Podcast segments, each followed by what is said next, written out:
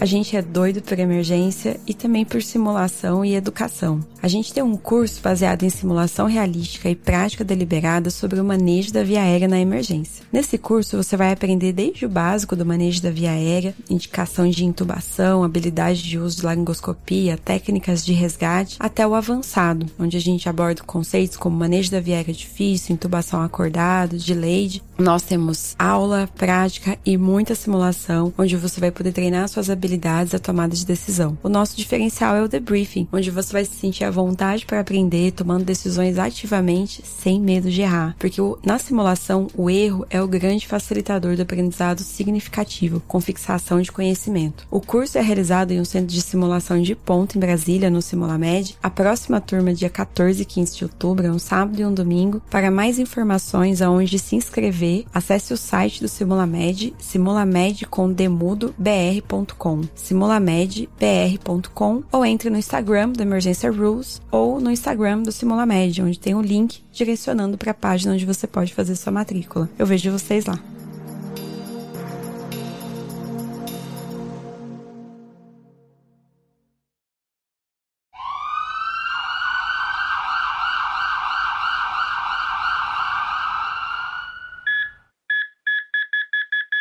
Emergência Rules Podcast. Doidos por emergência.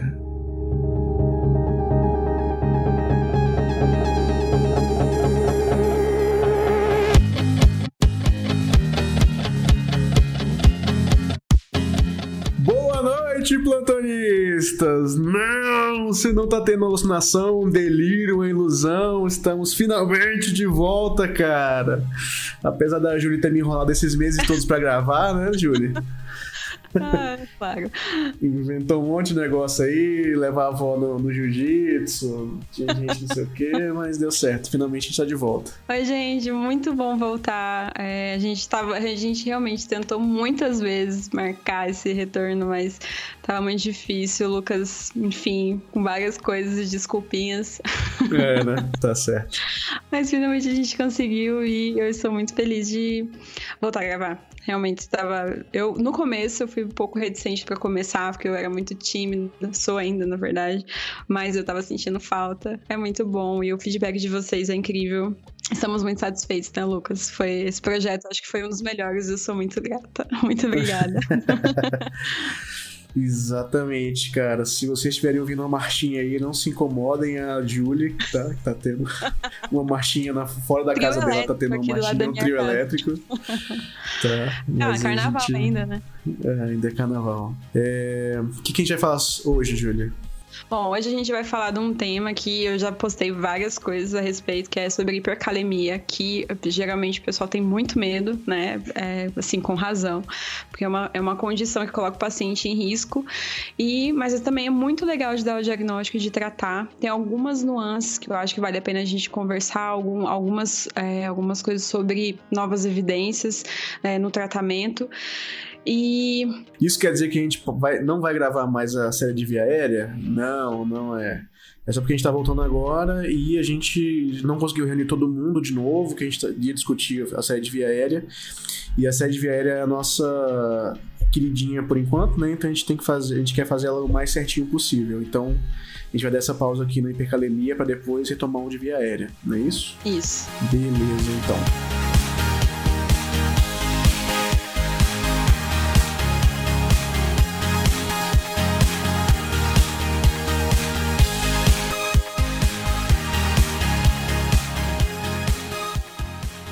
Bom, pessoal, rapidinho, só um recadinho aqui antes da gente começar o episódio. A gente tava com um projeto que a gente tava, ia começar ou não, é, acabou que o ouvinte Marco Aurélio Vieira Borges deu ideia pra gente e a gente acabou colocando de vez pra frente, que é um grupo, tá? Um grupo no Telegram, tá bom? Podia ser um grupo no WhatsApp, mas o grupo do WhatsApp ele é restrito o número de pessoas, né? Então é melhor a gente abrir no Telegram mesmo, que a gente também pode divulgar uns artigos, né, e materiais para estudo também, e para a gente poder discutir emergência, né, entre a gente, fazer, falar do dia a dia, discutir algumas condutas lá, eu e a Júlia a gente vai estar tá lá também no grupo, tá bom? É, para você entrar é só você clicar no link aqui na descrição desse post, tá bom, desse episódio, Ou então, se você quiser, você pode só digitar bit.do barra grupo emergência rules. É bit.do, d de dado, ó, tá bom? barra grupo emergência rules, sem o acento na emergência, tá bom? Então é isso, vamos pro episódio.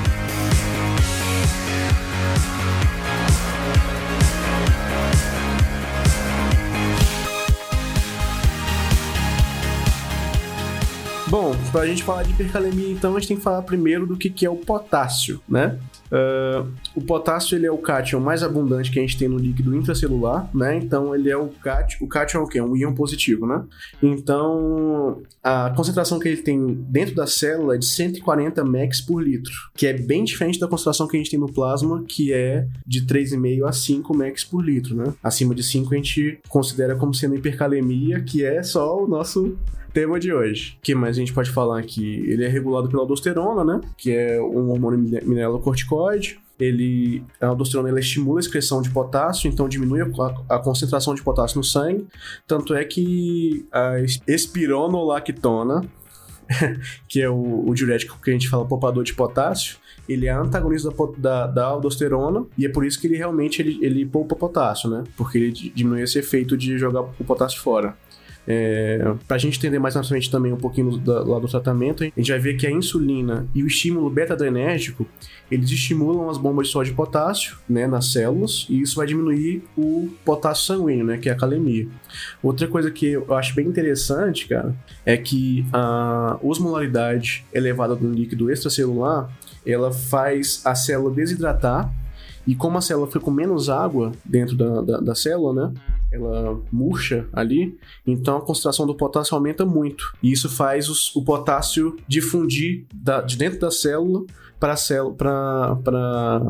a corrente sanguínea. Então é por isso que nesses pacientes desidratados a gente vê que o paciente está com hipercalemia. Você fica assim, cara, mas por que o cara está com hipercalemia?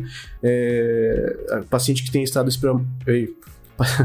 o paciente que tem estado hiperosmolar hiperglicêmico, o paciente que tem cetoacidose diabética, ou então às vezes até assim, a, a gente até fala também, né, é, é, o tratamento com, com, com, da hipercalemia pode ser feito por simples hidratação. Por isso, porque você hidrata o paciente você vai hidratar a célula e você vai fazer de volta o potássio voltar para dentro das células, entendeu?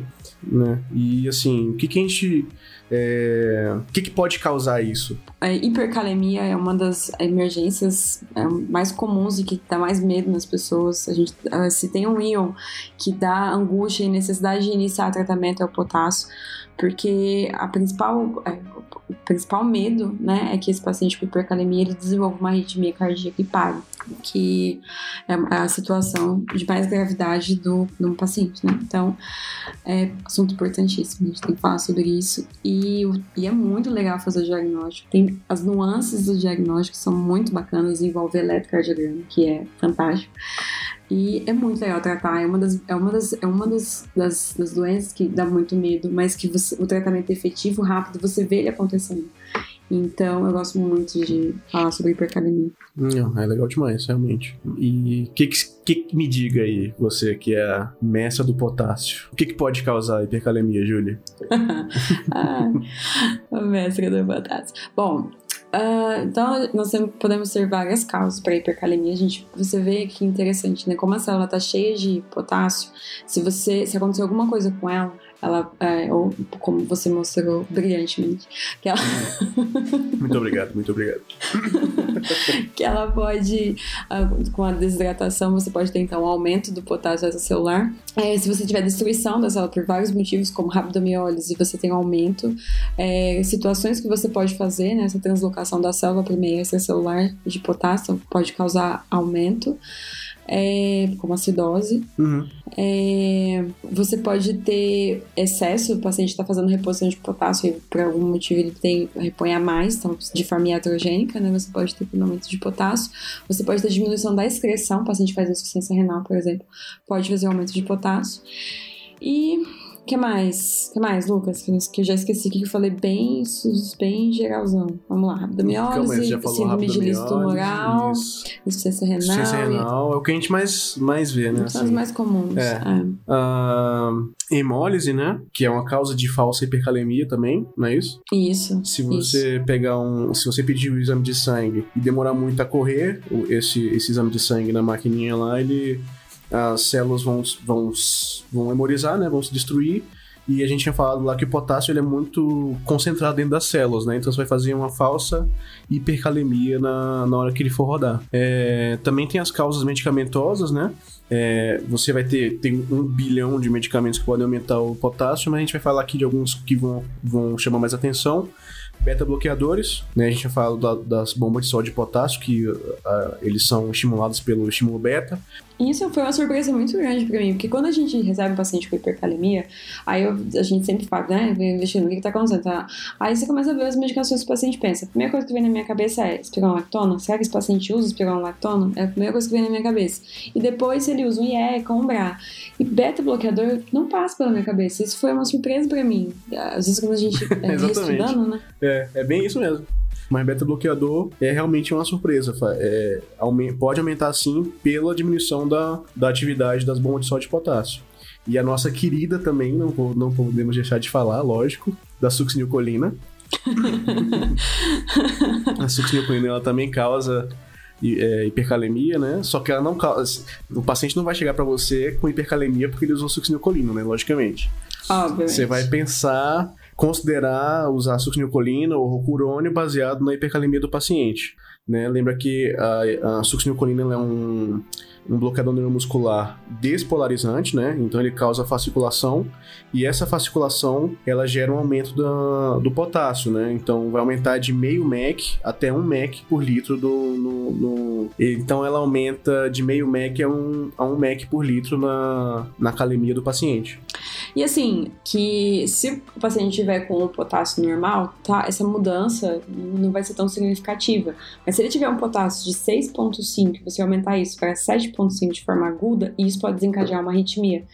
Então, por isso que quando você tem um paciente com hipercalemia ou com suspeita de ter hipercalemia, é melhor, e você precisar usar, entubar esse paciente, é melhor não usar a succinilcolina, isso, certo? Isso, exatamente. É uma das contraindicações da succinilcolina. A gente vai falar isso no episódio de via aérea na parte de medicação, né? Mas é só para adiantando. Então a succinilcolina ela vai aumentar o potássio em todo paciente, mas a gente só vai se preocupar com o paciente que tem o potássio aumentado, que pode evoluir com risco de fazer arritmia se aumentar um pouquinho a mais. Isso, ou certo? os pacientes que têm. É, já tô entrando já no negócio mais específico, né? Ou os pacientes que têm aumento dos receptores extrajuncionais, né? Que são os pacientes Sim, nossa, queimados. Isso é muito legal de falar. Ou paciente com paralisia de mais de. com paralisia, né? Com mais de, de 48 horas. Então, esses pacientes. Ai, você podia explicar isso aí, eu ia adorar.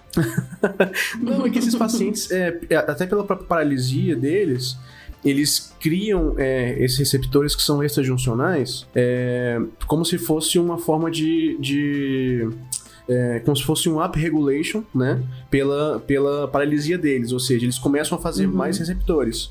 Uhum. Então, como eles fazem mais receptores, na hora que você faz succinilcolina para eles, eles fazem a fasciculação muito mais intensa. E isso vai gerar uma hipercalemia muito mais intensa também. Então, por isso que a gente fala, para grandes queimados por mais de 48 horas, ou pacientes com, com paralisia, com, com que, que tem algum tipo de, de, de, de, paralisia a mais de 48 horas, é bom você evitar, é, aliás, você deve evitar a succinilcolina nesse caso, de preferência por rocurônio. E quando é que a gente vai desconfiar que o paciente está com hipercalemia? Bom, as manifestações clínicas, então, elas são inespecíficas, né? O paciente ele pode apresentar fraqueza, dinamia, ou até insuficiência respiratória, paralisia ascendente e arritmia cardíaca, que a gente preocupa mais. Então, quando o paciente chega, eu gosto do paciente grave, né? Então, quando o paciente chega com uma bradicardia estranha, também é algo importante falar, é, eu tenho que fazer parte do diagnóstico diferencial e às vezes a gente esquece. Não é comum a gente colocar como diagnóstico diferencial de bradicardia a hipercalemia. E é uma das alterações de hipercalemia mais graves, que pode, ser, pode levar, é, está associada ao paciente evoluir com morte súbita. É, arritmias também, né? Todo tipo de arritmia tem que fazer diagnóstico diferencial. É... E pacientes que tenham, que tenham um fator de risco, né? Pacientes que têm, que fazem uso de medicações é, por controle de pressão. Pacientes com insuficiência renal, então que a gente vai, vai desconfiar nesses casos. Mas é isso mesmo que você falou. Então, assim, o paciente ele vai chegar, a gente não vai pensar assim, ah, nossa, isso deve ser hipercalemia, vou pedir o potássio. Geralmente, ou é um paciente que tem uns sintomas assim bem específicos, aí você pede os exames e vem ali o potássio, e aí talvez tenha uma explicação ou não ou é um paciente muito grave, que aí sim você vai pensar, eu tenho que descartar o potássio. O potássio, a hipercalemia nesse caso. Acaba sendo, a gente acaba, acho que na prática a gente divide dessas formas. Sim, sim. É bem isso mesmo. E o que, que a gente pede para esse paciente? Então, a gente vai pedir avaliar a função renal, gasometria, importantíssimo, é, fazer exame de urina, é, ver glicemia, avaliar se o paciente pode ter cetonúria, ver CPK, importante, causa de diagnóstico diferencial. É, a, hum. é o, C, o, CPK ele é aquele que é creatina, fo, creatina fosfoquinase, né? É, eu gosto mais do apelidinho dele, mais fácil de falar. eu gosto mais do apelido, é mais é, fácil. É, o CPK é mais fácil, melhor mesmo. Que ele, ele fica dentro da, das células musculares, né? Isso sugere que seja rabdomiólise. Interessante assim, eu. É um costume meu, eu, né? A gente, cada um tem um vício na emergência tem dois pacientes que eu sempre faço. Sempre não, né? Vem com, esse, vem com um quadro diferentão assim, a dinamia e tal. E eu já peço gasometria para fazer na UTI. Lá no nosso box a gente não tem, lá no nosso serviço não tem. O, o gasômetro não mostra o potássio. Mas quando chega um paciente com cetoacidose, com suspeita de cetoacidose, e um paciente que fala que tem insuficiência renal e tá com esse quadro meio estranho assim, com a dinamia e tal, tá com fraqueza, eu já, eu já colho a gasometria dele enquanto eu vou vou correr a gasometria, eu já peço pra fazer um ECG, sabe? É um costume que eu faço, que eu tenho, assim, de, de na emergência de. Não, perfeito. De adiantar. Eu concordo plenamente. De adiantar. Eu acho que, eu acho que todo, todo, toda sala vermelha tem que ter um gasômetro ali do seu lado que tenha o máximo possível de medir exames point of care, é, porque ajuda muito e você salva vidas. Porque é realmente você ter o diagnóstico à mão faz muita diferença para tratar o paciente, faz muita diferença. Mas então, a gente falou dos vários exames aqui. Você acha que tem mais algum exame que seja importante a gente pedir, da gente fazer? Ah, tem o queridinho, o eletrocardiograma. ah, rapaz. Você estava pensando que a gente não ia falar deles, né, ouvinte? É, é lógico. vamos falar horas agora. O que, que a gente tem de diferente no ECG desses pacientes, cara? Cara, assim, é importante, é importantíssimo fazer o eletro de 12 derivações desses pacientes, mas a gente tem que lembrar que o eletro de 12 derivações leva um tempo para ser feito. Você tem, você tem que colocar as perinhas ou os eletrodos do paciente, etc., colocar, ver, avaliar se está se não tem nenhuma interferência para conseguir fazer o exame.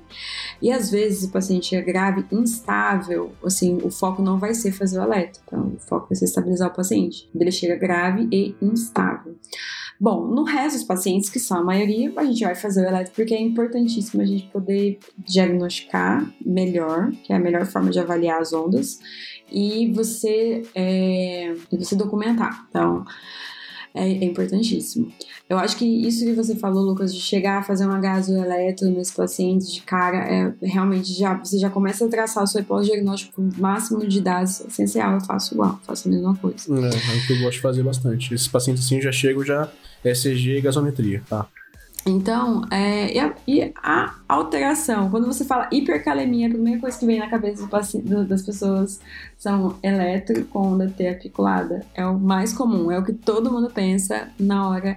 Então, se tem algo que a gente vai ter certeza se a pessoa tiver um, uma hipercalemia e o paciente tiver onda T apiculada, todo mundo vai tratar, ninguém tem dúvida disso. Isso, exatamente. Se a sua onda T tá simétricazinha e, e bem alta e tal, onda T apiculada, beleza, você pode considerar que seu paciente tem seu paciente tem um comprometimento cardíaco pela hipercalemia, né? É, mas aí eu gostaria de falar algumas coisas sobre isso. Ixi. É... Brincadeira. Pode falar. Uh, bom, lembrando que não é só a hipercalemia que faz a onda T apiculada, isso é algo importante. Então, tem esse médico americano, o Amal Mato, que ele fala uma coisa bem sensata e eu concordo com ele. Acho que quando o paciente chega, é, você, enfim, você não tem nenhum exame ainda, você faz um eletro, ele vem uma onda T apiculada e o paciente está estável, eu acho que você pode esperar para fazer o exame e confirmar se realmente essa onda T apiculada é por hipercalemia para iniciar o tratamento. É, porque às vezes você pode se surpreender, nem sempre vai ser só hipercalemia que vai fazer onda T apiculado. Uma, uma outra coisa poderia ser infarto, por exemplo, a fase hiperaguda do infarto, o paciente tem onda T apiculada. É, e a outra coisa é que a onda T apiculada tá, é uma alteração eletrocardiográfica secundária ao potássio, impõe gravidade, você precisa começar o tratamento.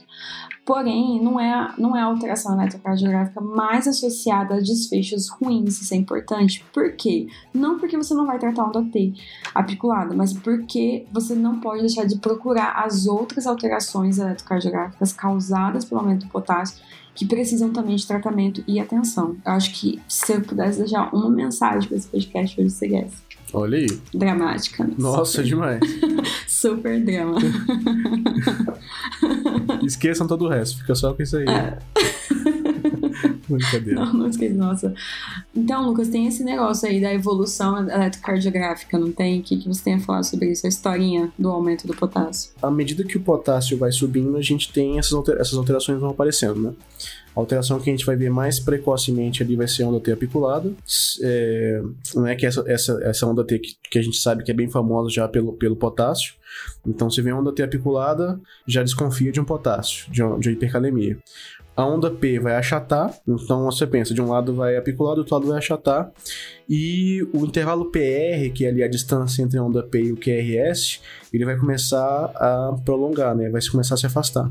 É, depois disso, vai começar a largar o, o intervalo QRS, né? O, QR, o QRS que está lá 120 milissegundos, menor que 120 milissegundos, vai começar a ficar mais alargado.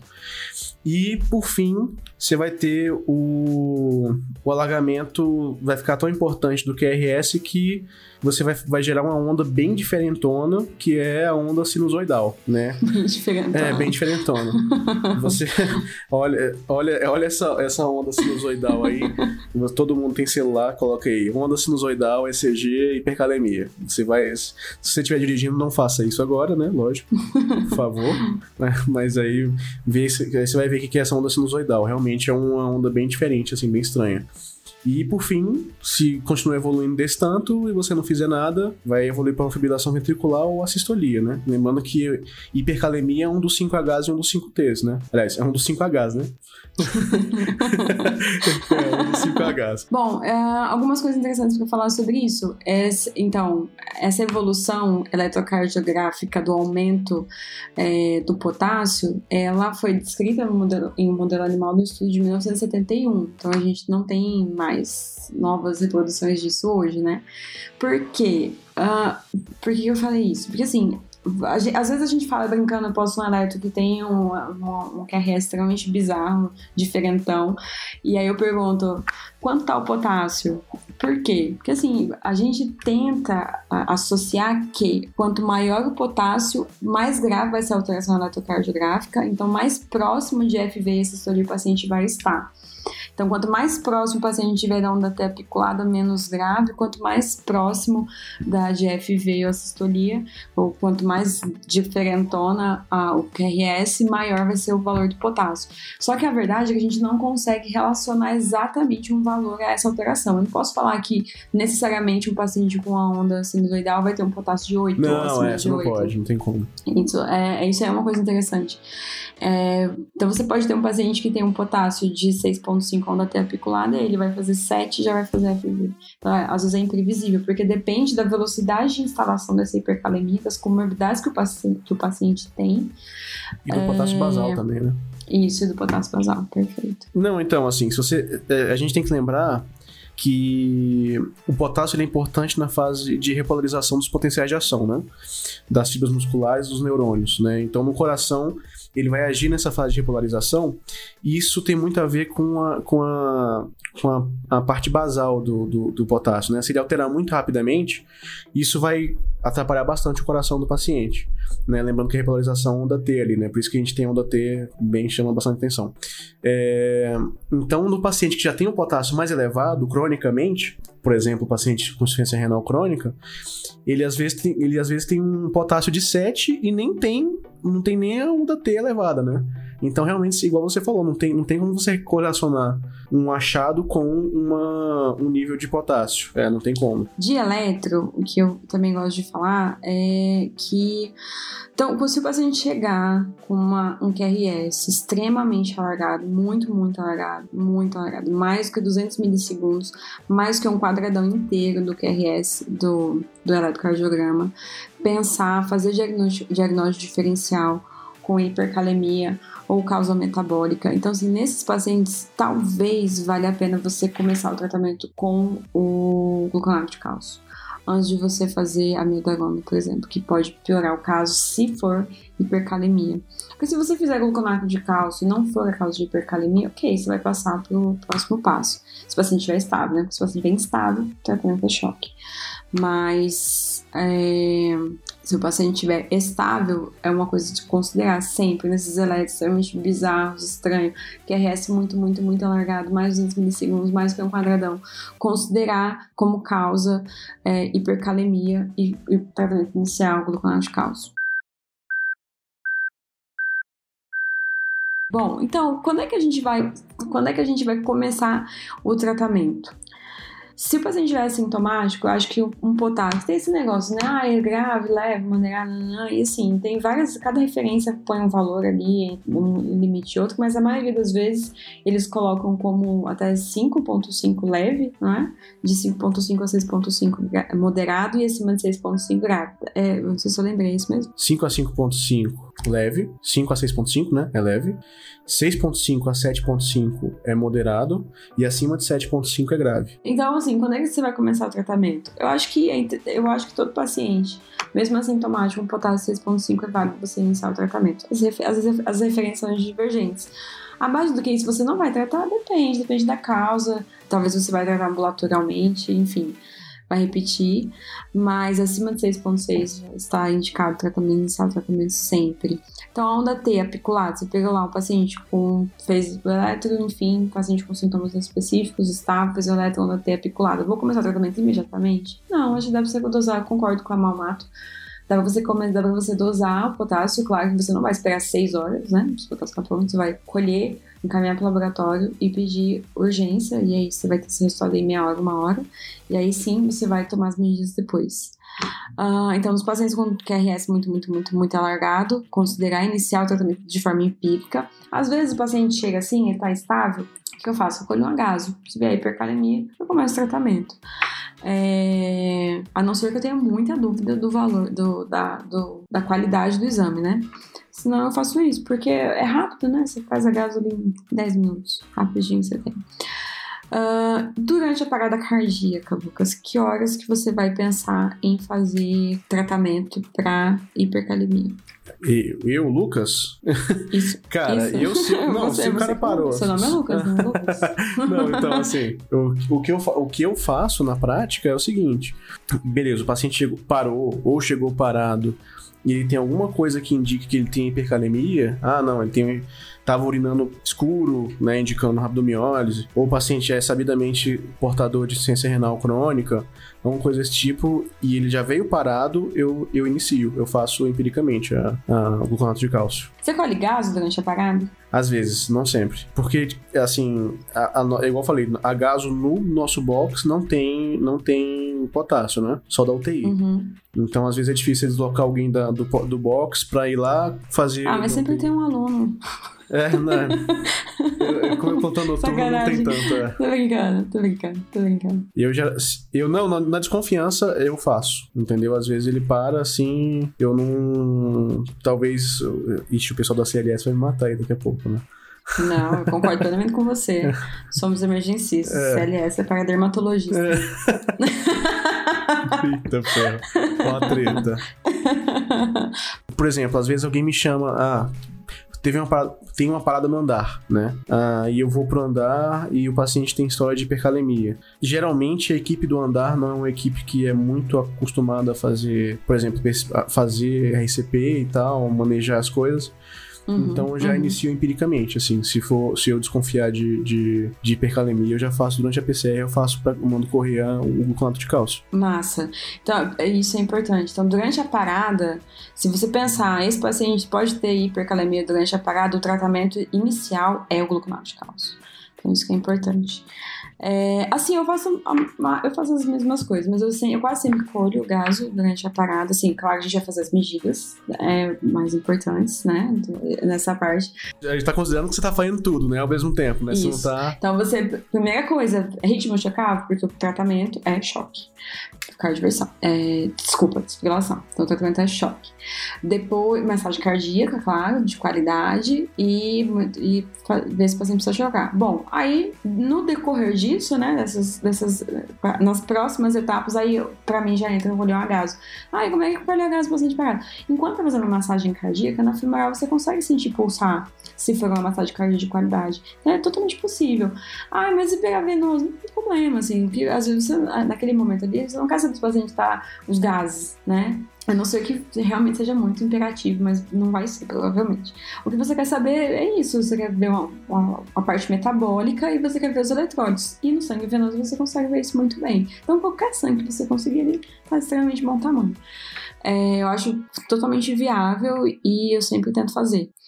É, porque acaba que se eu, quando eu vou começar a fazer o 5H, 5Ts, assim, já, já, já passou um bom tempo, sabe? Então, você esgota ali toda aquela parte inicial, né, que tem que você faz bastante coisa, então eu já coloco ali a gaso e você já ganha tempo. Eu acho que você ganha tempo fazendo isso. E, e assim, se o paciente tiver fator de risco, né? Então, paciente de renal crônico, dialite, ficou sem dialisar, né? o paciente você vai pensar e você vai, às vezes, se o gasômetro estiver funcionando, você vai fazer empírico. Não custa, né? Não tem muita não, contraindicação. exatamente, só se o cara tiver, fizer digoxina. Nossa, eu assustei quando eu li isso aqui, inclusive, eu não tava lembrando isso não, mas ótimo. Exatamente. Mas fora isso, mal não vai fazer, né? Dificilmente você vai. Nossa, vai, vai fortalecer os ossos. É, exatamente. tipo isso. Ele se, seu, se seu paciente parou por osteoporose, vai resolver.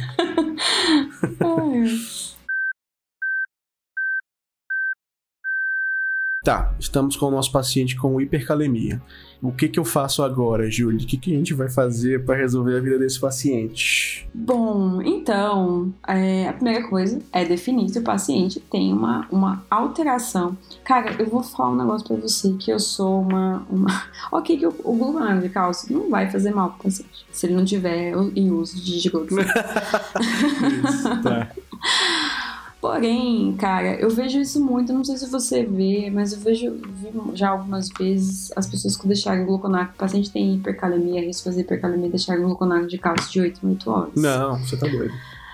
Assim, não faz muito sentido. Você tem que entender o que você tá fazendo na medicação porque a minha vida não é 8 horas. Então, você não está protegendo seu paciente. E, você, e a indicação do gluconato de cálcio é ele ter alteração eletrocardiográfica secundária à hipercalemia.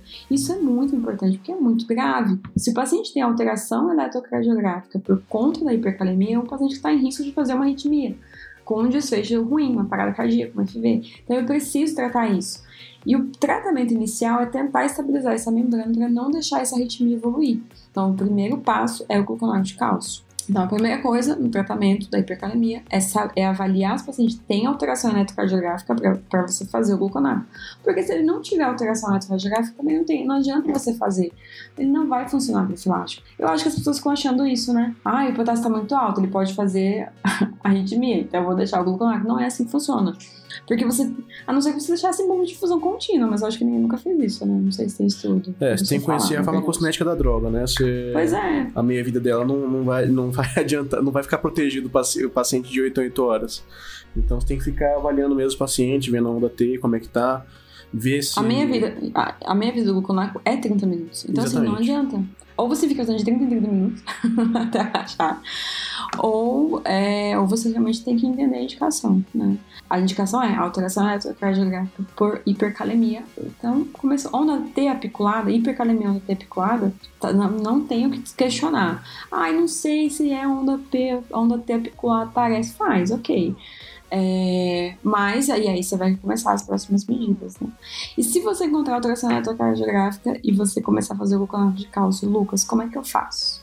Certo. Posso beleza. fazer no acesso central? O que, que, você vai fazer? Pode. Diluo, não diluo? Pode. Calma. Ixi, agora você me deixou na dúvida, mas pode, né? Eu, eu sempre fiz periférico. Exceto quando tem central, né? Ah, então, o gluconato de cálcio, ele é uma ampola de 10%, né? Geralmente. Então, você faz 10 ml EV em 3 minutos. O que, que eu faço, geralmente? Mando colocar uma ampola no soro, no soro fisiológico de 100 ml e correr em, em 3 minutos. Dá mais ou menos, se você correr aberto, dá mais ou menos 3 minutos, 3 a 5 minutos, né? Aí você pode repetir o seu ECG depois disso. Tá, isso vamos brigar. Ixi, aí vem. É, não, eu concordo plenamente, é isso mesmo.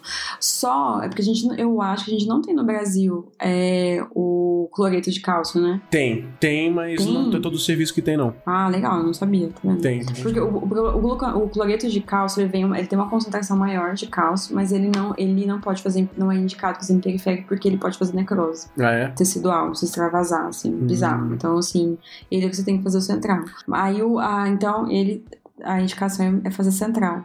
É, o gluconato de cálcio ele pode fazer periférico central, o ideal é a gente sempre diluir. Só que na parada cardíaca, que é uma situação extrema, ou sei lá, paciente muito grave e instável, você está autorizado a fazer ele ampola direto sem diluir no acesso central. Nossa, é central. Em, isso, no- na- em situações extremas. Se for periférico, não, tem que diluir sempre. Porque também, apesar de tá, é mais- ser mais seguro, também tem o risco de fazer. Bom, sobre. Aí essa é uma questão interessante. Claro que vai depender da estabilidade do paciente. Se o paciente está estável, eu acho que vale a pena sim você repetir o eletrocardiograma. Mas se o paciente, principalmente essas arritmias que é extremamente largo, é, você vai fazer o gluconato de cálcio e você vai ficar acompanhando no monitor. Você vai esperar, você vai fazer e repetir até melhorar, diminuir, começar a diminuir o QRS no monitor.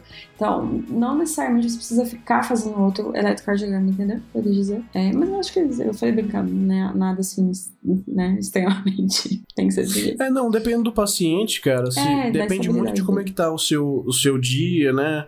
A gente sempre considera como é que tá o box, o seu, o seu, o seu atendimento. Uhum. Às vezes você tá num dia tranquilo e você pode deixar os eletrodos já no paciente. Às vezes a gente faz isso também. Deixa o eletrodo já no paciente, já começa o, tra- o tratamento, deixa um pouquinho de lado ali uh, o ECG, o, a- o cardiógrafo, né? E já, a- já, já remonta ali rapidinho, pá, não sei o que, repete cinco minutos depois. Mas às vezes tá, tá um caos, tá impossível, o box tá explodindo de paciente e você não consegue fazer isso tão, com, com essa facilidade, né? Então depende muito da sua disponibilidade, como é que tá o, o seu PS, como é que tá o seu paciente. Se puder fazer, faz, mas é, não, não é obrigatório, dá pra você, você, ir, você ir acompanhando pelo, pelo monitor mesmo. E até quanto a gente pode fazer, quantas vezes? É, assim, na verdade, eu, eu, eu achei uma diversidade de coisas na literatura. A última coisa que eu vi agora, a gente vai colocar as referências aqui embaixo. Aqui embaixo do negócio que a gente vai colocar. a gente vai colocar todas as referências na descrição. Uma das, assim, por quê? Porque eu já passei por isso. Eu já tive um paciente com potássio de acima de 8,5, com um QRS bizarro, sinusoidal. É, e aí eu fiquei nessa, eu comecei, aí eu fiz, aí eu fiz, eu falei, e agora? Pra onde que eu vou? Quanto mais eu posso fazer? Bom, algumas pessoas falaram que você pode repetir a dose dobrada três vezes, com intervalo de 15 minutos entre elas. Né, No podcast que a gente estava ouvindo, no Hip Education, é, eles falaram que você vai repetindo a, enquanto for necessário, só que ele colocou até um intervalo menor, colocou a cada 5 minutos. Até enquanto for necessário, você fica acompanhando no, no, no monitor até diminuir o QRS. É, lembrando que você vai começar, você faz o gluconato de cálcio, mas você já vai começar a preparar as outras medidas, né? Então, além de você estabilizar a membrana, você já começa a diminuir o potássio. E essa questão do potássio ir diminuindo também ajuda a, a, a, né, a normalizar a- o eletrocardiograma do paciente. E não necessariamente você precisa esperar normalizar, ele ficar com o QRS limpo, maravilhoso. O- Só o fato dele começar, o, o QRS começar a ficar mais Regredir, parecido com o né? QRS, Uhum. é, Vai ser mais normal, né? é, deixar de ser diferentão. É isso. Ai, Uma alteração dinâmica ali, né? aí você já, você já pode parar ali, né, e esperar o, o efeito da- das medicações de diminuição do potássio. Então, e aí nesse caso eu repeti três vezes E é bem legal, eu postei uma vez, é, acho que eu postei no Instagram mostrando, deve ter o vídeo lá, o QRS, a diferença do QRS dele largo e depois de ter feito só gluconato de cálcio, ele já ter, não normalizou, mas ele diminuiu, ficou bem menor. E aí depois que a gente fez as medidas, ele normalizou. O QRS normalizou. É, só lembrar aqui, né, um, um pequeno disclaimer, que nos pacientes que são digitalizados, né, no uso de digoxina ou deslanosídeo, é, o cálcio ele pode desencadear uma, uma intoxicação digitálica, né? Então, nesses casos, você tem que fazer mais lentamente esses gluconatos de cálcio, né? Em vez de você fazer ele em 3 minutos, tem que fazer ele ali em 20 minutos, né? Para você não, não correr o risco de você fazer uma, uma intoxicação digitálica né, nesse paciente. E lembrar também que é extremamente importante que o cálcio ele só pro, ele protege o miocárdio dos efeitos deletérios do potássio. Ele não vai reduzir a concentração sérica de potássio, né? Ele é estabilização de membrana. Ele não vai fazer nada com potássio. Nada, exatamente. Imobilizar para lugar nenhum, diminuir nada.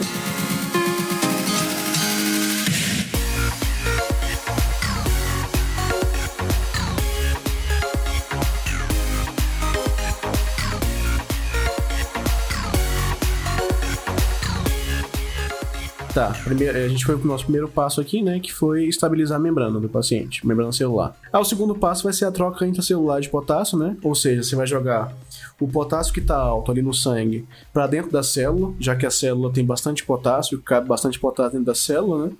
E a, a gente faz isso com medidas que fazem esse aumento da troca do potássio, que a gente tinha até falado no iníciozinho lá, que agem sobre a bomba de sódio de potássio da célula, né? O que, que a bomba de sódio de potássio faz? Ela joga, ela tira o, o sódio de, de dentro da célula e joga para fora e troca por um potássio que está que tá fora da célula para dentro da célula, né? E quais, o que que, o que que estimula essas bombas de sódio de potássio, Júlio? Ah, bom, e a gente tem a famosa solução polarizante. A primeira medida, acho que todo mundo sempre lembra de fazer, né? Assim, é bem, bem difundida, bem fácil de fazer. Acho que bem simples. As, assim, no começo eu tive alguma dificuldade do pessoal falar assim, mas como assim fazer glicose, insulina? Não faz o menor sentido.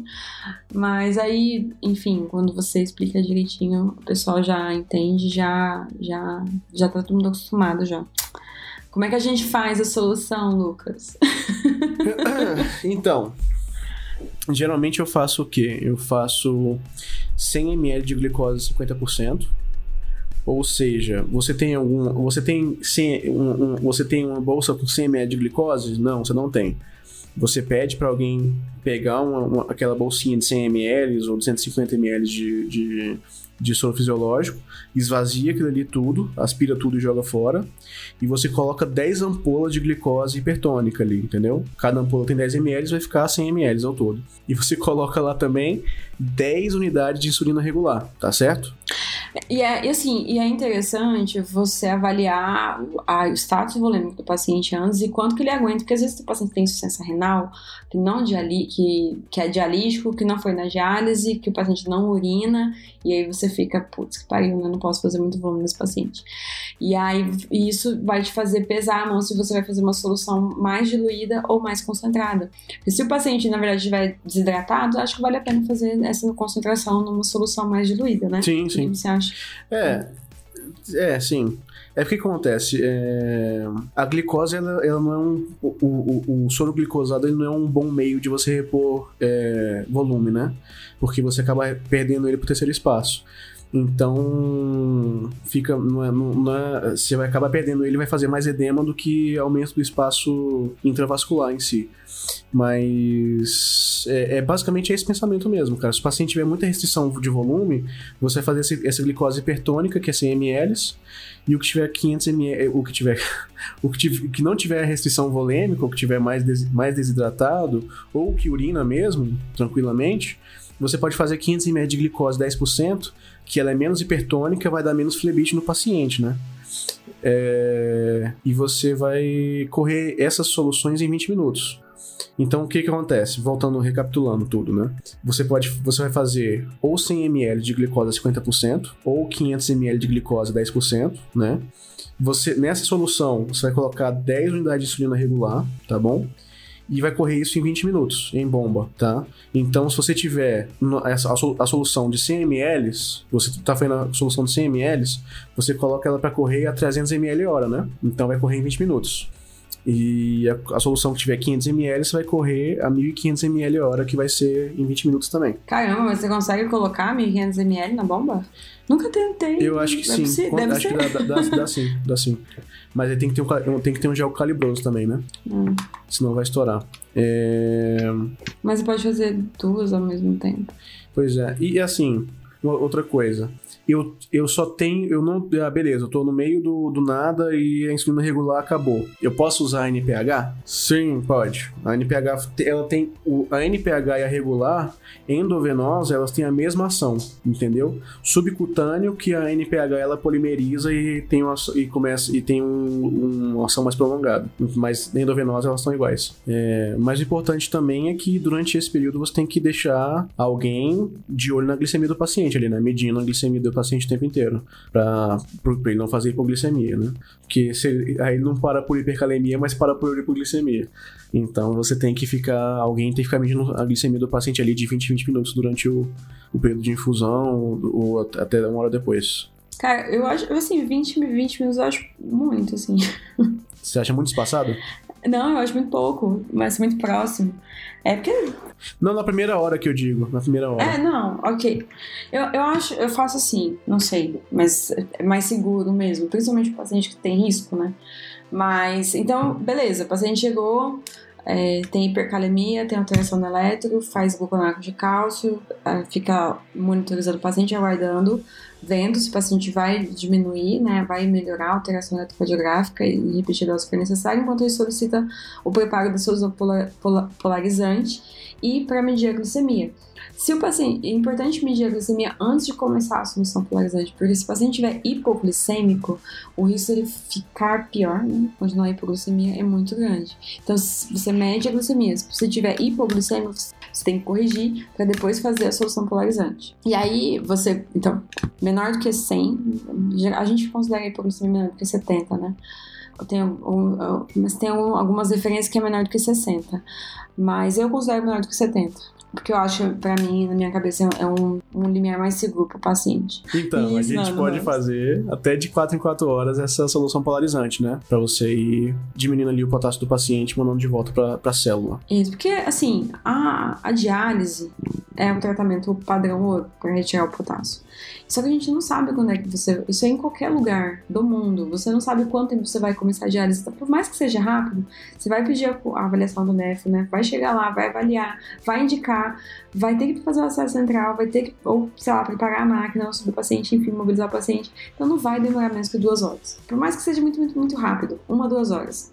Então, é... só que a realidade do SUS é que é, é bem mais. Às vezes, eu, por exemplo, no, meu hospital, só faz diálise no paciente não UTI. Então, até eu conseguir essa vaga, às vezes eu posso demorar até 24 horas, entre 12 e 24 horas.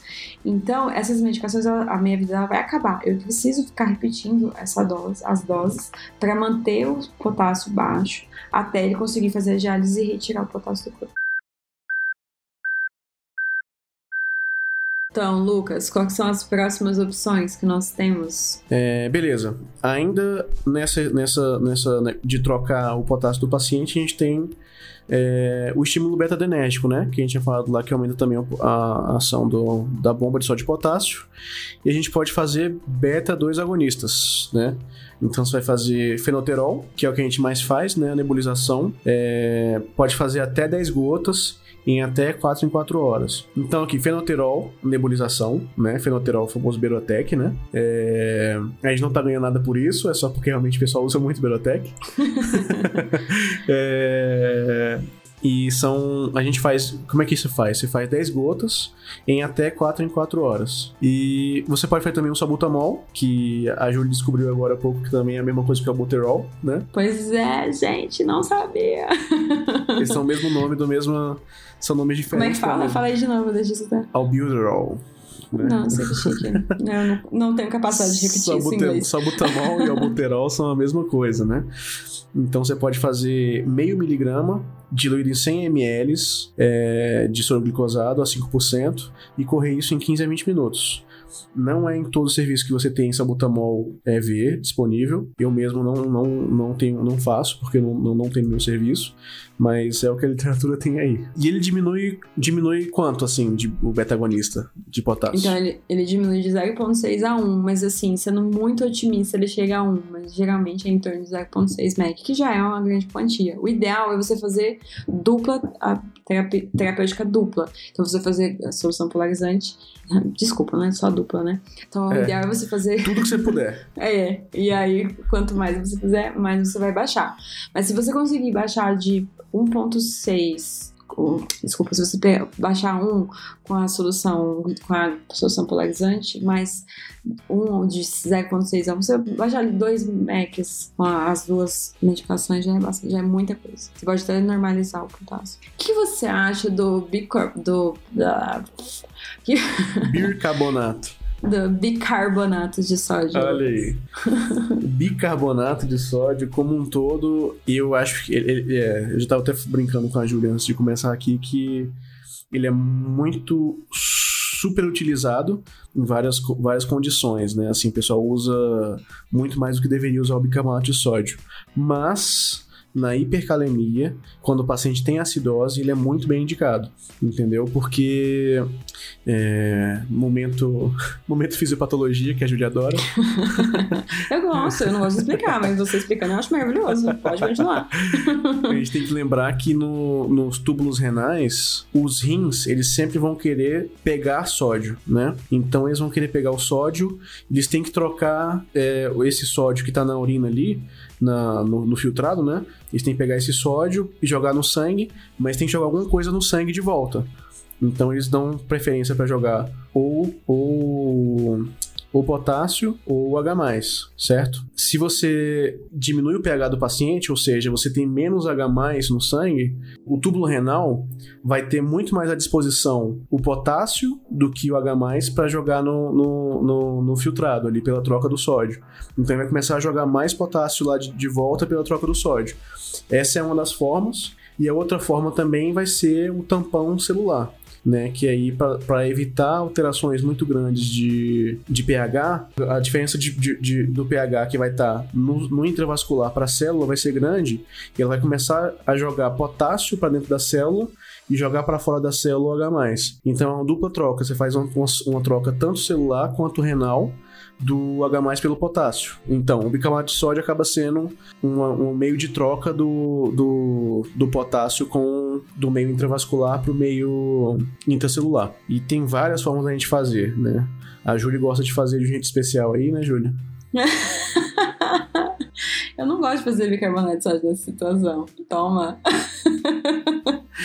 É, nem, na, nem, nem, nem com acidose, aí, ó. Até a paciente é com acidose. Ok, com acidose eu gosto de fazer, mas eu, eu gosto de fazer a solução isotônica, eu não gosto de fazer a solução hipertônica, quando é possível. Mas se o paciente tiver restrição de volume, eu acabo fazendo é, a ampola direto mesmo. Aí eu faço, torno, faço bem empírico, não calculo nada. Eu faço 100 METs e aí vamos aguardar a evolução do paciente. Não, falo, não faço mais do que isso, a não ser que seja extremamente necessário. Quando é possível, quando o paciente não tem restrição de volume, eu gosto de fazer a solução isotônica, é, que é a 4,2%. Você pega as ampolas, você vai diluir é, para água destilada ou soro glicosado 100, é, 100 a 100 ml de bicarbonato para 400, 400 a 450 de, de água destilada ou glicosado. Uhum. É, essa é forma, é uma forma mais, mais empírica mesmo, né? De colocar, jogar sem logo. É, a literatura fala assim, na, no, no, na, da Manoli lá da USP, né? Eles, é, do HC, é, o pessoal fala para fazer 1 ml por quilo em 20 minutos. Então seria 1 ml por quilo do, da solução hipertônica, né? Então você pode fazer a solução hipertônica, vamos dizer, um paciente de 60 quilos, você pegaria 60 ml uh, da, solução, da solução hipertônica, que é 8,4%, né? Mais 60 ml de água destilada ou, ou soro glicosado e correr essa solução em 20 minutos, né? Que se deixa ela isotônica, se não tiver restrição de volumes. E o último passo vai ser a, o mais efetivo de todos, que é a eliminação do potássio mesmo. Né? A gente vai jogar o potássio fora, finalmente, do corpo. Não é isso? Isso, e o padrão ouro é diálise, hemodiálise, é o padrão ouro. mas não tá facilmente acessível, como a gente falou. É, é de, depende muito de ter disponível no seu serviço, né, uma hemodiálise ali para você fazer. Como é que eu vou fazer para eliminar o potássio do sangue do paciente? Pra, do, nossa, meu Deus do céu. Tá certo. Não, para eliminar o potássio do paciente eliminar o potássio de vez do, do corpo do paciente, entendeu? Não é só do sangue. Ele tem que Ai, jogar fora. O principal que a gente vai ter vai ser diurético de alça, né? Vai ser o melhor que a gente vai ter, assim, a mão ali disponível na hora do box ali, né? Eu não tô falando que é o melhor, mas o que a gente mais faz vai ser a furosemida, né? Eu não sei né? Eu, fa eu, faço eu faço ali 40 a 80 miligramas. Geralmente eu faço 60, eu faço um por quilo. É, até de 4 em 4 horas. Perfeito. Lembrando que se o paciente não urinar, não tem efeito. Isso, isso. Então tem que considerar isso. Se você souber que o paciente não urina, porque às vezes a gente não sabe, às vezes, né? É. Você tem que fazer o teste terapêutico. Mas se o paciente não urinar, não tem benefício. E se o paciente tiver hipovolêmico, é deletério. Então você tem que avaliar, antes de você fazer uma furosemida, você tem que avaliar se o paciente urina. Você tem que avaliar o estado volêmico do paciente. Porque se ele tiver hipovolêmico, você tem que corrigir antes de fazer o diurético. É, é melhor, é mais elegante. Você corrigir antes de fazer o diurético. Não, com certeza. E aí depois, se o paciente tiver euvolêmico ou hipovolêmico e urinar, perfeito, é uma excelente medida, extremamente efetiva. É, esses passos, eles são, eles são passos didáticos, né? São assim, você tem uh, as soluções polarizantes ali, você vai ter eliminação de potássio, você vai ter a, membrana, a estabilização de membrana. Mas isso a gente está tá, tá separando em passos porque para ficar didático. No momento que você já está correndo ali o, o, o, o de cálcio, já está começando ali a nebulização do paciente, já está começando a fazer a, a, preparar a solução polarizante. Então, assim, não é porque você, o paciente está tá hipovolêmico, você já, já, já, começa, se ele tiver hipovolêmico, você com, começa as outras medidas, começa a, a, infundir volume do paciente, depois você inicia o diurético de alça, né? Não é, não é mandatório isso. E a resina de troca, Lucas? O famoso Sorcal. O que você acha disso? Bom, é, o que eu tenho para falar importante do, do Sorcal é que o nome dele é poliestireno sulfonato de cálcio. é difícil de falar. Parabéns. Brincadeira. Parabéns. Brincadeira. Ganhou o prêmio de esse ano. É, o que, que o Sorcal faz, teoricamente? Ele vai diminuir a absorção de potássio do paciente pelo intestino, né? E vai jogar fora o intestino nas fezes do paciente. O intestino nas fezes. é, isso realmente pode acontecer, pelo que a Julie falou. Faz uma colite e realmente o paciente vai jogar fora o intestino pelas fezes. Eu tô falando. e vai jogar fora o potássio pelas células do paciente. Mas não existe... sou eu que falou, é o FDA. É, é FDA, Mas o amigo. FDA, né? FDA, a Anvisa dos Estados Unidos, diz o que, Júlia? Diz que eles colocam realmente é, um, um sinal de alerta importante, porque pode fazer isso de fazer de fazer necrose intestinal e abdômen obstrutivo. E você não tem, na emergência, é, evidências de benefícios de você, de diminuição rápida ali. Você, geralmente, ele seria mais indicado para uso ambulatorial. É, paciente que não tem indicação de baixar o potássio rápido. Na, na, emergência, você não tem evidência de que ele vai baixar o potássio, você tem evidência de que ele, ele pode fazer um efeito colateral grave, com risco de vida, de, desculpa, com risco de morte para o paciente. Então, por que fazer essa medicação, né, Lucas? Eu não vejo mais sentido, sinceramente. É, não, não vai melhorar, agudamente não vai melhorar o paciente, né? Então... É, eu acho assim, é, isso foi uma coisa que mudou para mim agora, né? A não ser que as evidências mudem, isso pode acontecer. Eu já aprendi isso, estou uhum. super humilde agora com as evidências. Olha aí. Então, uh, hoje, eu, hoje realmente é isso que eu entendo que é, até porque eu não tenho também, gente ter disponível. Mas eu não tenho usado, não. Não faço Sorcal. O que, que a evidência mostra pra gente? Que você tem que saturar todas as outras opções antes de você considerar a resina de troca, né? Então, assim, dificilmente você vai precisar da resina de troca em si, né? Então, próximo, diálise. é, o diálise não, não tem muito o que falar, né? Eu acho que a gente precisa ter uma diminuição assim da angústia, né? Porque às vezes você fala assim, cadê a p desse negócio que eu não, não posso falar isso, né? É. a gente coloca o pi aí, fica tranquilo. Ai, que tem que vir logo fazer esse negócio. É, mas assim, é, não é tão simples assim você montar uma. Já, você começar uma diálise no paciente, principalmente a primeira vez. Você tem que lembrar que você precisa da avaliação, precisa da indicação, precisa fazer o catéter, passar o catéter e precisa ajustar a máquina. Então, assim, leva um tempo que é impossível você suprir esse tempo. Então, trabalhar na emergência é importante reconhecer isso. Você tem que ser rápido, você tem que pensar muitas coisas ao mesmo tempo, você tem que traçar planos e planos secundários a esse plano, e você tem que entender que as coisas levam tempo. E quanto melhor, bem feito for as coisas, mais seguro é para o seu paciente. Então, assim, aprenda a respeitar esse tempo das coisas. Então, assim, faça o máximo possível que estiver ao seu alcance e transfira o seu paciente ou solicita avaliação para fazer hemodiálise com, com, com tranquilidade, sem guerras, é isso que eu quero dizer. Porque eu já fui assim, eu já fui extremamente agoniada. Então, enfim, hoje já tenho uma cabeça mais diferente. Exatamente. É, tem uma coisa também que, que, que não tá aqui na pauta, cara, mas eu acho importante só falar rapidinho que beleza, você tem um paciente que tá hipovolêmico e ele tá hipercalêmico também, né? E que que eu, que, qual, qual fluido que eu vou usar para ele? Ah, legal, né? muito bom. Então, você eu, tem... Eu tive uma discussão recente disso com a Néfero. Ah, é? Aham. Uhum. Então, você tem, se a gente tem duas opções principais, pelo menos na maioria dos hospitais, né? Que vai ser o soro fisiológico que não tem nada ou o ringue lactato, exatamente. O soro fisiológico é sódio e potássio e o ringue lactato vai ser sódio. Oh, meu Deus do céu, desculpa. O soro fisiológico é sódio e cloreto, né? E o ringue lactato vai ser sódio, cloreto, cálcio, potássio e lactato. Aí você já pensa, e santa batatinha, que o, o ringue lactato tem potássio. Não vou fazer ringue lactato. santa batatinha. não é? Vai ser não. Não, gente, não é assim. O, o sono fisiológico ele causa uh, acidose hiperclorêmica, né? Então, assim, lembra que a gente falou lá da acidose, das relações do sódio do, do, do H+, com o potássio? Então, assim, quando, sempre que você tem acidose, a acidose vai levando uma cascata de eventos que leva à hipercalemia também. Então, e também a, a concentração de potássio do, do ringue lactato ela é bem baixa. Então, mesmo que ele tenha potássio, você, por química simples, você vai ver que você vai acabar diluindo o potássio e você vai diminuir a concentração de potássio. Então, entre os dois, o paciente tem hipercalemia, qual que vai ser o fluido de eleição? Vai ser a solução de ringue lactato e não o soro fisiológico.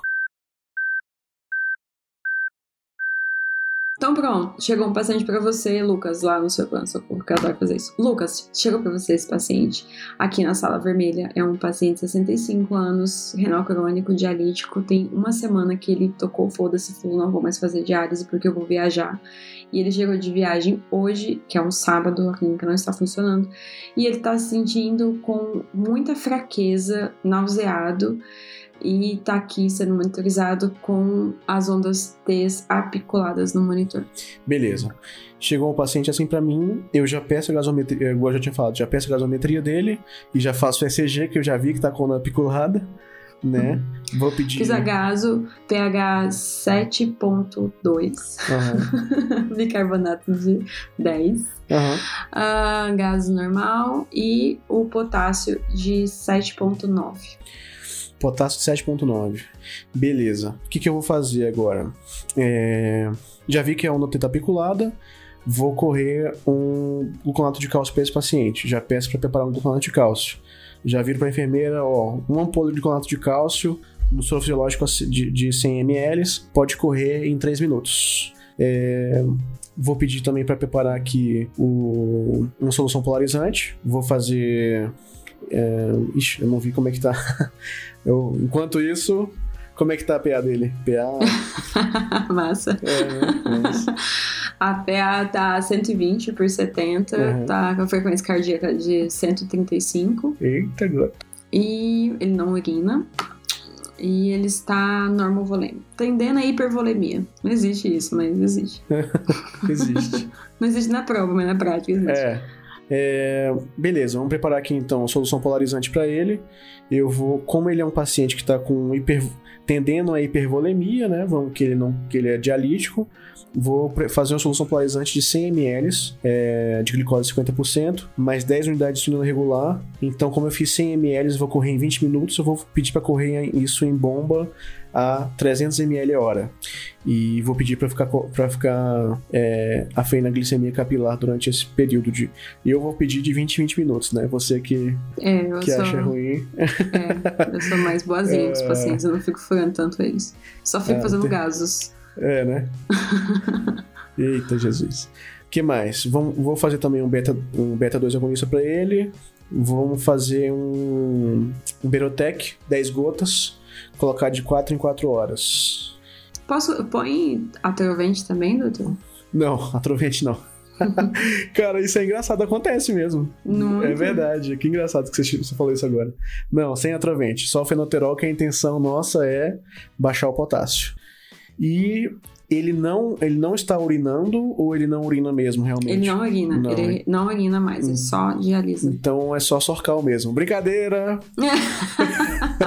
Brincadeira! Não vou- então, já que não urina, eu não vou fazer, não vou fazer diurético de alça pra ele, não vou fazer furosemida. É, vou acionar aqui a equipe de, de hemodiálise do hospital, né? Vou fingir que estou no hospital que tem hemodiálise. Você vai fazer bicarbonato? E eu exatamente estava pensando nisso agora. 7.2. Tá, 7.9 a, o potássio dele, né? Isso. É, eu vou fazer. Já que eu não posso fazer. Por sua conta e risco. vou- já que eu não posso fazer o diético de alça, eu vou fazer. Brincadeira, eu vou, vou esperar um pouquinho, Já já que, já que ele não tem volume aqui suficiente. Ele tá, ele- eu não posso ficar vendo muito volume nele, né? Não quero que ele tenha edema agudo de pulmão aqui na minha cara. Então eu vou esperar um pouquinho só com um beta-agonista e a, e a solução polarizante e ver se abaixa mais. Se não abaixar, eu vou fazer bicarbonato. Nossa, aí você avisa a nefra, a nefra desce, Já avisei a Nefro, já chamei as meninas da Nefro lá. ah, já vai, já aciona tudo. Doutor, vamos subir o paciente para fazer diálise em duas horas. Beleza, bom demais. Ótimo, você vai baixar o potássio aí com essas medidas em torno de 2 MEC. Então ele vai subir com 6.9. Tá ótimo. 6.9. Já fiz a solução polarizante aqui, que já, já melhorou aqui, pelo que eu tô vendo aqui no, no meu eletrocardiograma. Beleza. Acho É gostei. agoniante, né, esse negócio do, do- da furosemida. Ah, não é, né? Cara, o paciente que não urina é muito difícil, né? É É uma tristeza mesmo. É muito difícil, é muito difícil. Então é isso, gente. Espero que vocês tenham gostado. Mandem suas dúvidas. Não acreditem na gente. Por favor, vão atrás das evidências. Venham nos conf- confrontar. Eu não tenho nenhum problema em admitir que eu estava errada. Pedir desculpas e é, me redimir. E, enfim, é isso. Espero que vocês tenham gostado. Eu adoro falar de novo sobre. Adoro. Eu acho muito legal. Sério, é muito legal. É, as, as, as referências de tudo que a gente falou tá aqui embaixo. Beleza, então eu também gostei bastante do episódio de hoje. Acho que a gente deu pra falar bastante de hipercalemia. Realmente, se acha- acharem alguma coisa errada, por favor, vocês comentem. A gente vai comentar no próximo episódio. Fica aí ah, o convite para vocês verem o próximo episódio para ver se existe algum erro nesse episódio, né? Agora fiquem com a nossa leitura de comentários que vocês mandaram pra gente nesses últimos meses. Até a próxima e Tchau. boa leitura de e-mails pra vocês.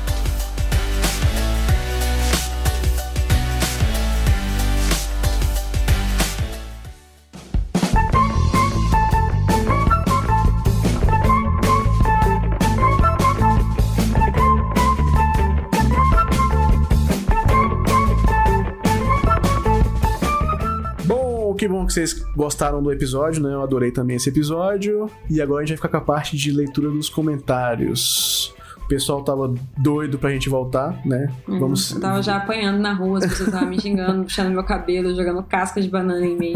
Se não saísse, eu ia matar o Lucas, é sempre culpa do Lucas.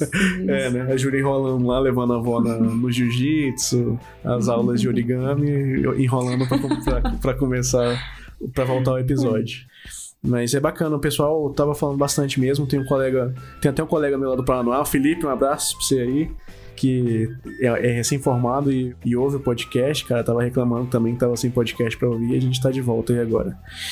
E agora a gente vai ler ali os comentários que o pessoal mandou no- durante esse período aqui, né? Vou ver aqui. Antes disso, aliás, Hum, olha aí, lembrei de um negócio. É, a gente tem um, um anúncio a fazer, né? Que afinal de contas a Julie lançou um livro dela, não é? Olha aí. É verdade. Mas é uma, é uma obra de ficção toda tímida ela. Olha aí. É uma obra de ficção, gente. É a história da Verônica Maran, completamente inventado, nada baseado na realidade. É uma médica emergencista que trabalha no plano de socorro do SUS, mas tudo é coincidência. Tudo é coincidência. Parece com a tudo Julie pra caramba. Tudo é coincidência. Não vou dar spoilers, não. Eu- E, mas assim, é, se você quiser saber como é a vida de um emergencista, eu acho que é interessante ler. É, o pessoal tem gostado também e seria, assim, é, é um- é um sonho, foi um sonho de vida meu realizado, então eu tenho muito orgulho disso. É, e chama Verônica Maran, Born to Be Wild, nascido pra ser selvagem, é bem. Verônica é dessas, dessas diferentonas. Bem diferentona. É, e aí o link tá lá na. Nossa, onde tá o link? Tá no meu perfil pessoal. Como é que. O, o link? Mas eu vou o colocar- link, eu como é que você acha? Eu não eu falo pra, eu falo- como é que você vai? Como é que você fala pra, como é que eu compro esse livro? Você faz o seguinte, se, a- se você vai e digita assim bit.do barra livro da Julie. É isso mesmo, pode ver aí. bit.do barra livro da Julie. Vê aí, checa aí, Julie, se tá certinho pra você. Mentira! Olha isso. Como é que você fez isso? Ah! Olha aí pra vocês. Agora então é, isso aí. bit.do, B de dado, né? bit.do barra livro da Julie. E Julie é G-U... Oh, ei. Olha, G-U-J-U-L-E. Ah, nossa, muito bom. O livro é muito bom, gostei, eu li todo. Não falei pra Julie que eu já li. mesmo? Gostei, Sério? gostei, gostei. Ai, Tem umas partes complicadas ali, né? Mas eu gostei bastante. Ai, bacana. Gostei. Tá Você não sabe, eu não tinha te contato que eu terminar de ler já, né? Não, Eu não li. tinha É, eu queria te falar, eu queria te falar aqui né, ao vivo, pro Brasil inteiro. Eu fiquei toda sem graça. Olha ela sem graça da vida. Ai, Podem comprar, que bom, muito tô feliz. legal. Tá saindo dois já, eu tô escrevendo. Olha vai, aí. Vai ser legal. Se vocês pedirem, ela manda autografado. Mano, não. Detesto fotografar. Faz isso comigo, não. É, Tá bom. Vinícius Ventura. Sempre muito bom. Parabéns, pessoal. Continuem que o conhecimento precisa ser compartilhado. Muito obrigado. Poxa, o Vinícius é, é, é- tá com a gente aí bastante tempo, incentivando a gente. Muito bacana, muito obrigada, Vinícius. É, o Vinícius é um super fã lá, né, do, do, É. do Facebook. Eles colocam como super fã. Valeu, E o Vinícius. feedback de vocês é, é, é tudo. Sinceramente, eu tenho que falar que salvou a minha vida isso aqui. É, eu sou muito, muito feliz, muito privilegiada por ter por estar podendo fazer parte disso. Enfim, é incrível, sempre muito incrível. É, Gabriel Braga, muito, muito bom, galera. Aguardando próximos episódios desse tema. É, intubação de sequência rápida, aprofundando em drogas, sedação contínua, VM, desmama, estubação e tudo mais. Então, shows, podcast, parabéns. Olha aí, valeu. E tava, ele vai, vai abrir esse, esse, esse episódio esperando que fosse de via aérea, né? É, Mas vai- aí- Mas, mas vai se divertir Mas também. não, tá ótimo. Esse episódio ficou bem legal. Vai, vai, excelente. Rodrigo Fernandes, muito bom, pessoal. Ansioso pelos próximos vídeos. Uai. É, vídeos é com você. Estamos todos nós Obrigado, muito Rodrigo. ansiosos pelos seus vídeos, inclusive de sobre essa central, não vejo a hora. Ai, ai, acesso Guiado pelo ultrassom, com certeza. Não, é.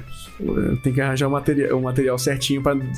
Se eu, se, eu, se eu mostrar tipo o suizão que a gente pega lá, cara, o pessoal vai. Eu, vou te mostrar um vídeo do Scott falando sobre microhabilidades de acesso central. Acho que você podia fazer, porque é muito a sua cara aqui. É. Ser super dar uma olhada. Sério, fazer uma tradução. É, Amanda Araújo, o final do áudio não tá saindo. Ficou muito bom. É isso mesmo. Olha aí. A gente, já, a gente já corrigiu esse final aí, já tá tudo certinho. É, todos os episódios estão desculpa, certinhos. Aliás, outra coisa que o pessoal tava reclamando, né? Agora a gente, tá- a gente tem. A gente tem, tem Emergency Rules no Spotify, né? Então, qualquer um, você pode entrar no Spotify à vontade. Mesmo que você não tenha o, o cadastro do Spotify, uma conta premium, você pode entrar no Spotify e ouvir Emergency Rules todinho. Sem problemas. Camila Abrantes, façam mais podcasts, façam muitos, muito bom. Olha aí, Estamos fazendo, estamos fazendo. fazendo. Agora sim, então vol- voltamos. Laio Lima, sensacional. Façam mais podcasts, por favor. Excelente trabalho, pessoal. Muito obrigada. Valeu, Laio. fazendo. É Laio mesmo, né? Um abraço. Vinícius, pessoal, sou médico em Belo Horizonte, recém-chegado aos atendimentos de emergência. Adoro os podcasts de vocês. Queria saber onde posso deixar os comentários para serem li- serem lidos no final dos podcasts. Continue com excelente trabalho. Vocês têm ajudado bastante nós iniciantes. Grande abraço. Bom, você já, Nossa, valeu, você já viu que seu comentário foi lido, né? Então já tá aí, já, já tá no final do episódio, Vinícius. Grande abraço pra você, viu? Diego Trigueiro. Mais um episódio fantástico do podcast. Parabéns pela qualidade do que produzem. Estava pensando exatamente em lhes pedir esse episódio anteriormente. Aproveito para lhes dizer que passei o curso pensando em fazer cardiologia, mas graças também ao trabalho de vocês, a resi- a residência de medicina em medicina já é uma hipótese forte. Acredito em medicina de emergência, né? Muito obrigado. Vem para medicina de emergência, Diego. Estamos esperando. Estamos esperando. Que isso, hein, cara? Que legal. É, Diego, que bom que você, que você, que você tá gostando do nosso, do nosso trabalho, cara. É muito bom ouvir isso, ler isso, no caso, né? Ah, Vinícius Seabra Menezes, esses dias perguntei mentalmente: e o próximo episódio, quando será? Sério. É, eu não esperava que esperasse seis meses, né, pelo próximo episódio. Nossa, foi tudo isso? Foi. Juliana Albanês. Boa, o que vale é que não chorou quando tomou a vacina. Valeu. Olha aí. Tá. Desconheço a referência. zoando do último episódio. É do, do episódio de vacina, de H1N1. Augusto Oliveira Silva. Estão ficando sensacionais. Minha turma se forma no final do ano e para ajudarmos uns aos outros com um pouco de insegurança que acaba vindo, criamos um grupo de WhatsApp para discussão de casos só de emergência. Nesse sentido, os podcasts caíram como uma luva. Em tempos de hashtags e autopromoção, um trabalho sério de construção e divulgação de conhecimento desses é massa demais. Olha aí, que isso, hein? Ah, Olha, poxa, até- obrigada, Augusto. Coloca, um- coloca uma música é, inspiradora aí, o editor, por favor. Cara, que legal. Obrigadão, Augusto. Valeu mesmo. Valeu. Marcos Vinícius, bom dia. Gostaria de parabenizá-los pelo trabalho incrível que estão fazendo. Vocês são muito férias e me inspiram bastante. Poxa, Marcos, muito obrigado. Vocês é que inspiram a gente, sério. Esse feedback é. Não tenho palavras. Sensacional. Vitor Hugo Nascimento. Muito bom esse formato de podcast. Continuem o trabalho. Abraço. Valeu, Vitor. Estamos tentando continuar aqui. Agora a gente vai continuar de vez. Patrícia Feitosa, sou fã do canal e venho aprendendo muito com vocês. Valeu. Valeu, Patrícia. Ixi, esse aqui tá difícil. Tamin SM10. É um- é o contato do cara é esse aí. Continue um belo trabalho, muito boa iniciativa. Assistindo aqui de Santa Catarina e eu trabalho com estratégia de saúde da família. Olha aí. Ah, bacana. Patrícia Feitosa, sou fã do canal e venho aprendendo muito com vocês. Valeu. Obrigada, Patrícia. De novo? É a mesma. É, a me- é mesmo. É a mesma. Olha aí. Valeu, Patrícia, de novo. É, Evelyn Reale, que ideia fantástica. Há algum tempo eu venho procurando materiais de qualidade em áudio, mas só hoje tive acesso ao de vocês. Parabéns pela iniciativa e muito obrigado. Evelyn, obrigado a você. bom. A gente que agradece aí. Todos vocês que comentaram, todos vocês que mandaram mensagem pra gente, pra mim, pra Julie, pedindo mais episódios e tal, dando força. Tá aí, finalmente estamos de volta. E agora a gente vai fazer mais regularmente os episódios. Não é isso, Julie? Exatamente. Agora, agora estamos com tudo. 2019 vai ser fantástico. Olha aí, 2019 é o nosso ano. O podcast vai, vai voar. Valeu, gente. Obrigado. E a gente vai se falando com mais coisas e vídeos e Instagram e Facebook, e posts. Nós estamos extremamente produtivos. Isso é E eu verdade. estou muito confiante. É, muito obrigado, realmente, muito feliz por vocês todos. Obrigado pelo carinho. Eu tô entrando no Instagram, então se eu não responder vocês de alguma forma nas hashtags e arrobas e tal, que eu não sei ver direito ainda, me desculpa. Tá, que eu realmente não sei. Mas é, tudo que eu puder, eu tô respondendo pra vocês aí, viu? Valeu demais. Até a próxima. Tchau, tchau. Tchau, tchau.